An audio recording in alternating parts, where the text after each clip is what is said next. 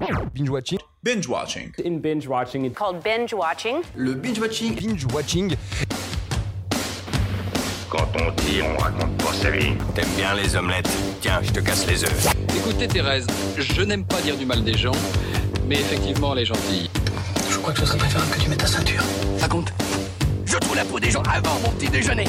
Et action Bienvenue à tous et à toutes dans Binge Watching, le podcast qui est censé revenir sur les sorties de la semaine. Sortez vos popcorns micro-ondes. Bonsoir. Semaine 4 de confinement, déjà. Ça passe si vite. Non, je rigole, c'est un calvaire. Sortez-moi de là. Rendez-moi mes salles de ciné, ça me manque. Bon, Heureusement que sa petite sœur la télé me propose des trucs en attendant. Mais vous inquiétez pas, il y a toujours un moyen de binge-watcher comme il se doit.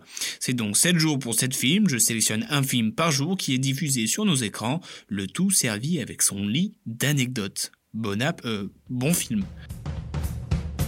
Mercredi. Rien que pour vos yeux, de John Glenn. Il s'appelle Bond. James Bond. Il va se retrouver à enquêter sur les liens de Gonzalez qui tua un couple de chercheurs lors d'une opération marine, avec le système d'attaque qui est un système top secret de lancement de missiles.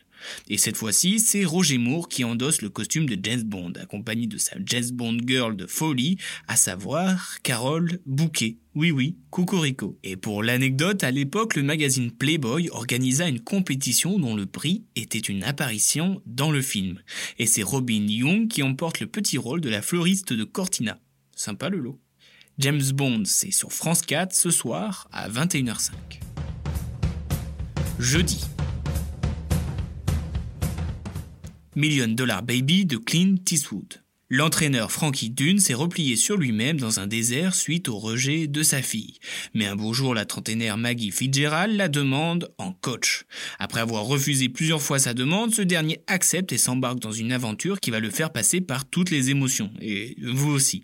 Le film qui a eu un triomphe à la 77e cérémonie des Oscars a été un véritable programme sportif intensif pour l'actrice Hilary Swank. En effet, elle n'avait que trois mois pour s'entraîner et être prête pour le film, alors elle s'entoura des meilleurs. À ses côtés, elle avait le coach Hector Roca qui a formé de nombreux champions du monde et sous l'œil de l'haltérophile quadruple championne du monde, Lucia Ridger. Donc rendez-vous sur les rings jeudi à 21h05 sur Chéri 25.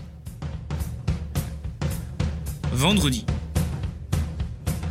Chamboule tout d'Éric Lavenne. Béatrice vient de sortir un livre racontant son histoire où son mari a eu un accident qui lui a changé la vie et la vue.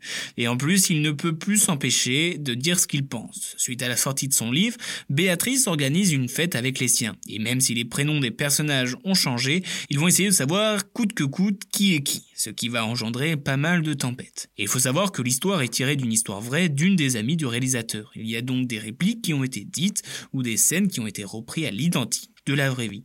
Quelle histoire? Chamboule tout, c'est sur Canal vendredi à 21h05. Samedi.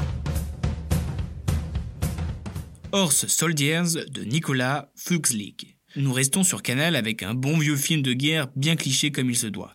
Pour cette histoire, nous allons suivre le capitaine Mitch Nelson, chef de l'unité des forces spéciales qui a été choisi pour une mission du moins périlleuse et classée top secret. Voilà. Tout con. Mais en fait, c'est l'histoire vraie des 12 premiers militaires des forces spéciales américaines qui furent envoyés en Afghanistan suite aux événements du 11 septembre 2001. Minute People, c'est la première fois que Chris Hemsworth et Elsa Pataki, qui sont mari et femme dans la vraie vie, se donnent la réplique. Pour voir ce charmant couple, c'est sur Canal samedi à 21h05. Dimanche. Barry Lyndon de Stanley Kubrick. Dimanche, ça reste vraiment le jour le plus compliqué pour faire un choix, à l'inverse du vendredi et du samedi, où il n'y a rien. Pour ce dimanche, je vous propose donc ce classique de Stanley Kubrick. Nous sommes au XVIIIe siècle et nous allons suivre la vie d'un Irlandais arriviste qui va connaître une existence pour le moins mouvementée au gré des événements de l'histoire. Ce film est clairement une leçon de cinéma, c'est raffiné, juste et extrêmement bien dosé. Ce film éclairé à la chandelle, si si pour de vrai, comporte un petit caméo de sa fille. Vous ferez attention à elle dans la séquence du spectacle de magie. De plus, Kubrick, connu pour son caractère, en a fait baver à Ryan O'Neill. Cela lui est arrivé de refaire des séquences près de 50 fois. Barry c'est sur Arte dimanche à 20h55. Lundi. L'armée des ombres de Jean-Pierre Melville. Nous retournons en France en 1942 avec un certain Gerbier qui est ingénieur et l'un des chefs de la résistance. Après être dénoncé et capturé, il est incarcéré dans un camp de prisonniers et alors qu'il prépare son évasion, il est récupéré par la Gestapo. C'est une mise en scène géniale et un grand Lino Ventura qui vous attend. Il faut savoir que le réal a fait référence à ses propres souvenirs datant de l'époque où il faisait de la résistance. Puis est-ce que vous savez qu'il y a une tradition française qui veut que personne ne porte l'uniforme allemand sur la place de l'Étoile à Paris. Et pourtant, Melville a réussi à faire accepter sa demande. Donc rare séquence sur cette place. Ce film sur la résistance est à retrouver lundi sur France 3 à 21h05. Mardi, Harry Potter à l'école des sorciers de Chris Columbus. Amateur de marathon Harry Potter, le coup d'envoi est donné. On ne le présente plus, ce cher garnement aux lunettes et à la cicatrice découvre Poulard et tous ses amis. Il va devoir affronter pour la première fois le mec que l'on ne doit pas dire son nom parce que tout le monde te juge de ouf sinon. Bon, même si c'est une grande dame, J.K. Rowling a raté deux trucs. La première, c'est qu'elle aurait pu faire un caméo en interprétant la mère d'Harry Potter. Ça aurait été le caméo ultime. Secondo, elle a refusé de donner le rôle d'Agrid à Robin Williams, car elle voulait un casting 100% anglais. Robin Williams? Fuck quand même. Bref, la rentrée des classes, c'est mardi à 21h05 sur TF1.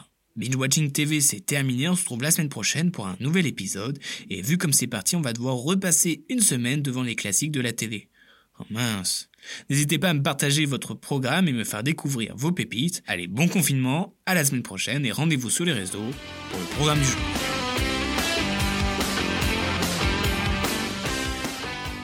Respecte ton avis, mais en tout cas, c'est pas le mien, donc c'est pas le bon. Tu vois ce que je veux dire?